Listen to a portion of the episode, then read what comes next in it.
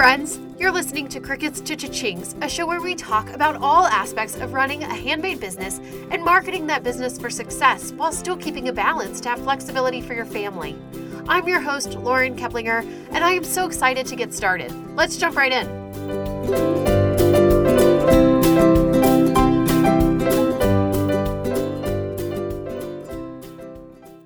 Hey, everybody, and welcome back to another episode of Crickets to Cha-Chings. My name is Lauren, and today on the podcast, we are doing the 2020 year in review. I have had a lot of requests for these year in reviews. I was going to do them quarterly, and then 2020 happened, and everything was kind of chaotic. So I did one um, I believe it was in July that was like halfway through the year, an update of how it was going, things that were working, things that were not working. So, this is the end of the year, a check in, um, and kind of just the summary of what's been happening with Etsy and with my shop personally. Y'all know that I like to be transparent with those numbers because I think that it's important that you are following somebody and listening to somebody and learning from somebody who has that experience and who is walking the walk with you and still doing it and still struggling with those things and still impacted by that kind of good, bad, ugly. So, I am going to go through some sort of what's worked in my shop this year, what has not worked, the actual numbers of the shop, and all of that. However, I do want to kick off by saying that this will probably be my last year in review where we talk hard and fast numbers. Um, not because, I mean, I, I probably will still do it in my paid programs if they want to know that information or if we want to go into depth there. But in terms of like free public information, having it all out there, it gets to be a little bit awkward for me as this podcast has grown um, and as all of the kind of people that I know in real life have been more engaged with the stuff that I have put out there. I do like to have that transparency, and I do plan on still doing check ins mid year and at the end of the year with percentages of growth and percentages of goals met.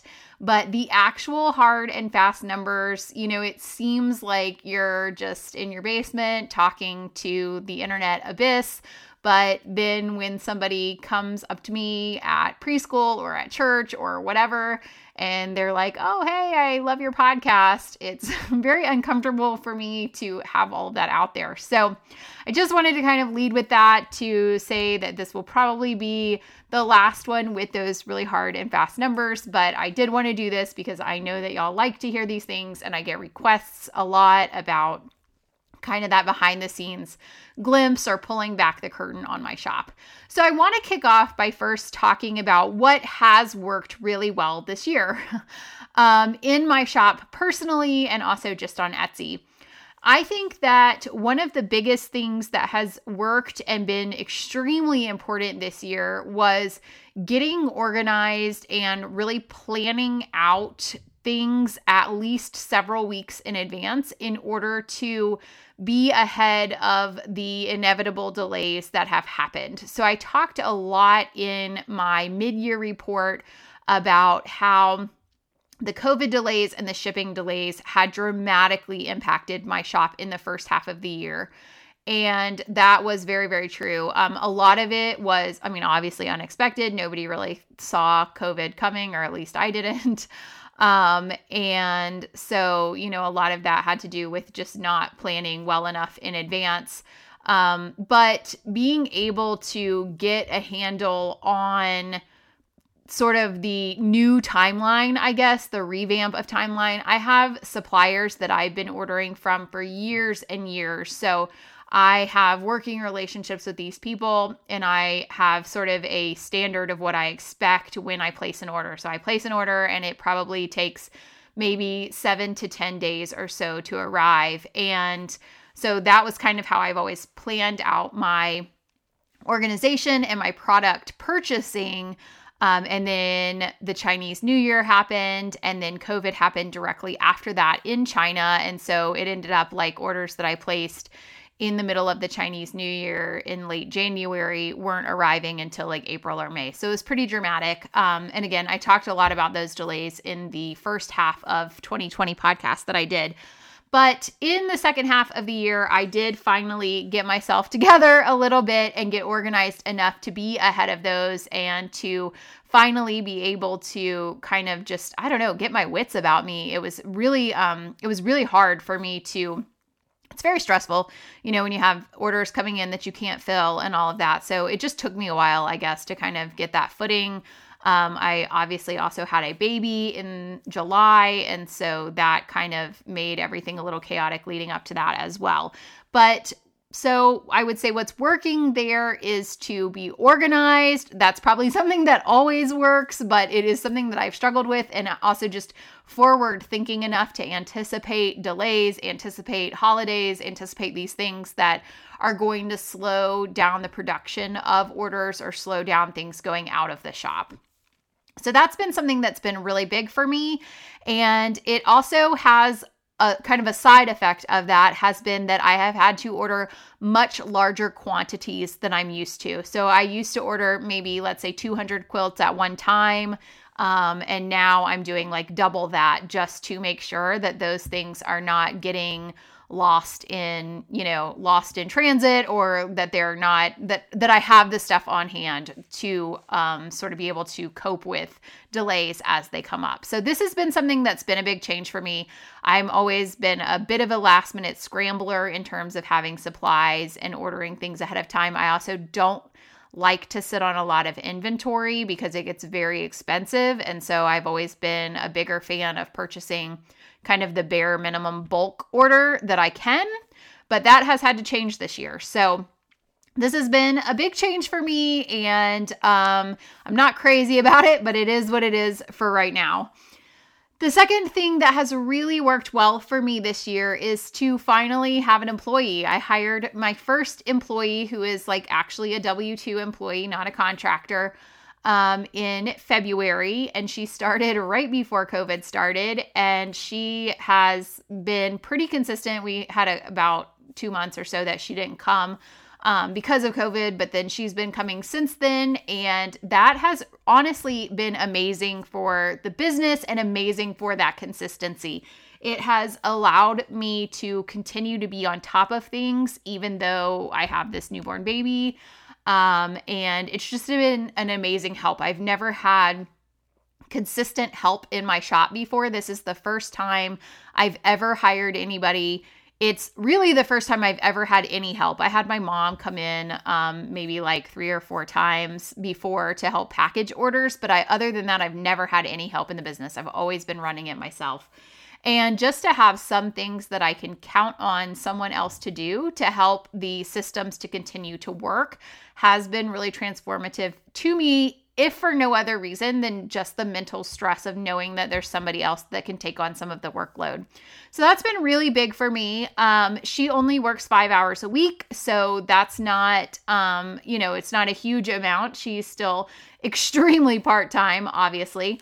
Um, but it also lets me know that there is ability in the future to continue to increase the sales that I've had. Um, I feel like my shop has been kind of at the same level for the past few years by design. I have been not really wanting to scale up anymore because I didn't want to take on more work. When I was the only one that was doing all of the day to day monogramming, it was like, you know, if I can work 10 hours a week and make this amount of money in the shop, I don't want to double it to 20 or 30 or 40 hours a week and then double the income as well because I just don't have the time to do that. I don't have um, consistent childcare right now. And so I can't go from t- five hours a week or 10 hours a week to 20 or 25. I can't do that. So, my sales have kind of stayed at the same level for the past few years, and that's something that I wanted to change. And I think that um, hiring this employee will help me to continue to scale up those sales without having to work more hours, which is amazing. The next thing that I wanted to touch on for kind of what's working, or maybe better put, is just like what has not ended up to be a bad thing, is the offsite ads. I think we talked about this again a little bit in the um, the mid year report, but offsite ads was a big thing that people were very worried about in terms of the amount that it would be costing to pay this percentage. It's, um, I think, 12% for people that have had over $10,000 in sales and 15% for newer shops with less than $10,000 in sales. So that's a big chunk of money and it's a big percentage of your at, of your um, you know revenue for each of those sales. So that was a concern and it was definitely something that I wanted to watch over a longer period of time over the course of however long they've been running. I believe they started in about February, I think um, started running and then maybe started charging us in the spring, I believe. I'm not exactly positive on that, but I think it was like April, May timeframe. So the offsite ads for me, I ended up paying $153.66 in offsite ad fees. Um, and those were they brought in an additional $2,359.50 to my shop. So that made up overall a 1.6% um, it, that amount of money brought in from the offsite ads made up 1.6% of my overall sales. So to me, that is a very good thing because it is a low percentage of my sales, which means that the vast majority of my sales are coming in through organic means. At this point in time, I am not running any Etsy promoted listings or the on site ads. Um, and I have not been for several months. So almost all of my sales are coming in through organic traffic. Um, through the Etsy search. And um, so that is not costing me anything other than just the normal Etsy fees. When you break that down, that $153.66 that I paid in offsite ad fees, it would if it was broken down over the total number of sales that I've had in my shop, it would be 5 cents per sale. So if I raised my prices by 5 cents, it would cover all of my offsite ad fees. Obviously, I'm not going to raise my prices by five cents. It's not really worth it to do that, and it doesn't really matter. But I just wanted to make that point that when you're looking at the total amount that you've sold for the year and the total amount that you've paid in offsite ad fees, break it down to how much of an impact it's actually having on each sale that you have. So for me, it is over the average of all of my sales costing five cents, which is pretty negligible and not definitely not something that I'm going to lose sleep about or really think about in any kind of way. The next thing that has really worked for me this year has been continuing to streamline my shop. This is the first year that I did not launch for the whole year. I didn't have any new products. I didn't have any random products. I wasn't testing anything in terms of new product or new inventory um, which really helped me to keep my inventory costs under control, which was all the more important during COVID because, as we're going to go into in just a second, my costs increased quite a bit with COVID. So, continuing that kind of theme that I've been having for the past 18 months or so, of really continuing to streamline the products that I have, streamline the listings, and narrow down on this very, very narrow niche that I'm selling in has been a really good thing for me and has allowed my shop to continue to be extremely profitable, even though those expenses have increased. So, on that note, in terms of things that are not working this year or have not worked this year, um, one of the things that was really challenging for me over the course of the year was that COVID really threw my shipping costs for a loop with overseas shipping. I order most of my raw materials from China, directly from my supplier in China. And the shipping just went through the roof with the changes. I mean, it really just disrupted the whole supply chain. So I have ordered these things for years from this same lady. And all of a sudden, with COVID, you know, they shut down a lot of airplanes, which is a lot of how overseas shipping happens with cargo planes. So everything was shipping on um, like boats, which was taking forever, but it was also costing a lot more. My raw material costs went up by almost 30% this year. So that has been a really big challenge because it has dramatically cut into my profits, quite frankly. Um, I have not raised my prices to account for that because I keep thinking that at some point the shipping charges will go back to normal. I will probably give it another 6 months or so in, you know, the current state that we're in and kind of see how this plays out through the spring and into the early summer and if the prices continue to stay the way that they are with shipping, at that point I probably will raise my prices on my actual products. But Again, this has kind of been something that I've just had to roll with the punches with. It was not something that I was anticipating. Um, you know, I don't think it's anything that anybody was really anticipating. So it's kind of something that I'm just watching and we'll see what happens over the next few months with that. But that has really been um, a lot of additional expense. So, you know, when you're talking about ordering three or 400 baby quilts at one time with 30% increase in, in prices, that's a big it's a big jump in how much I'm spending. So that has definitely not been working for me this year.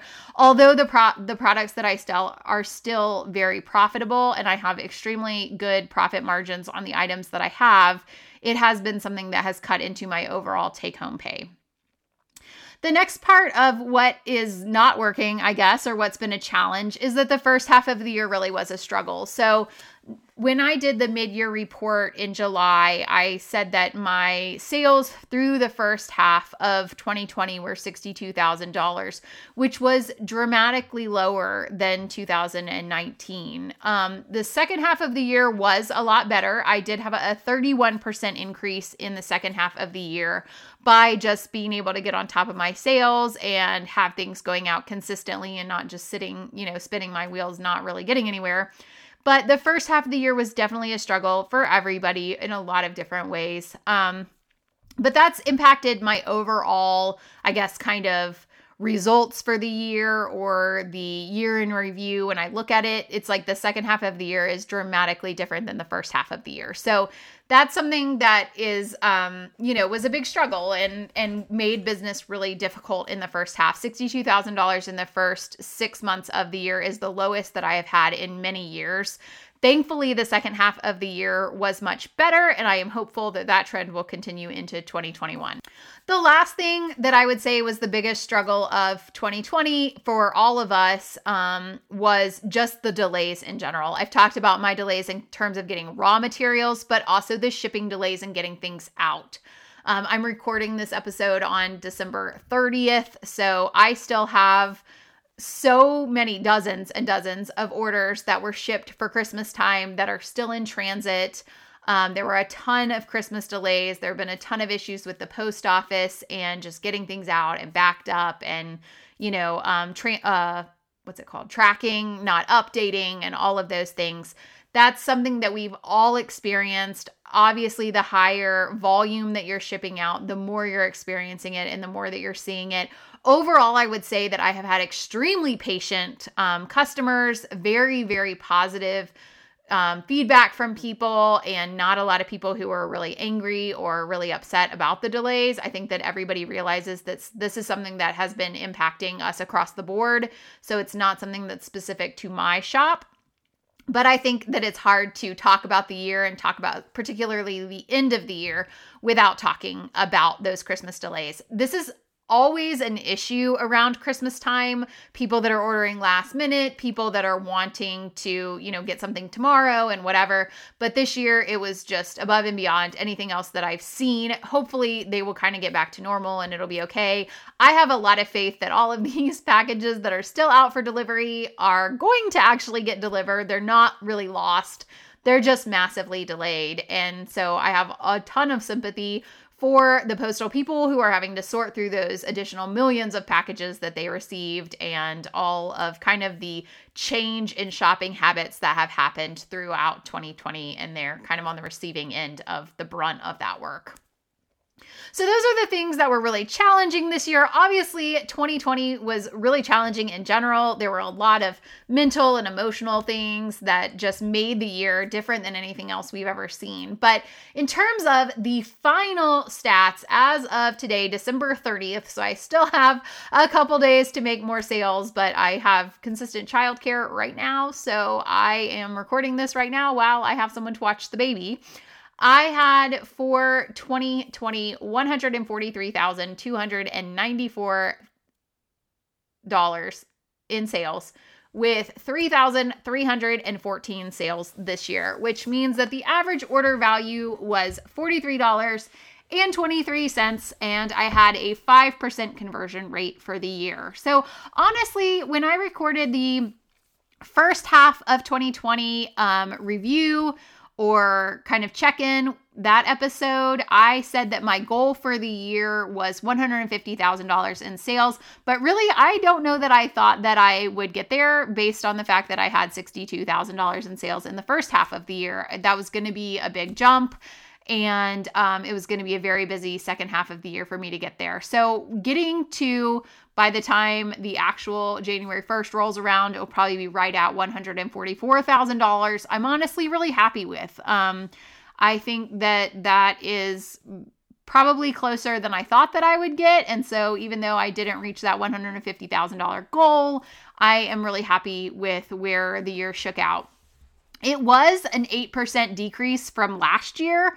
However, the second half of 2020 was actually an increase of 1% revenue um, over 2019. And my fourth quarter of 2020 was up 7% from 2019. So when I break it down into segments of the year, the first half of the year was honestly really low. I can't remember what it ended up. I probably said it in the other episode, but I think it was 10 to 15% lower than 2019. But the second half of the year was actually up from 2019.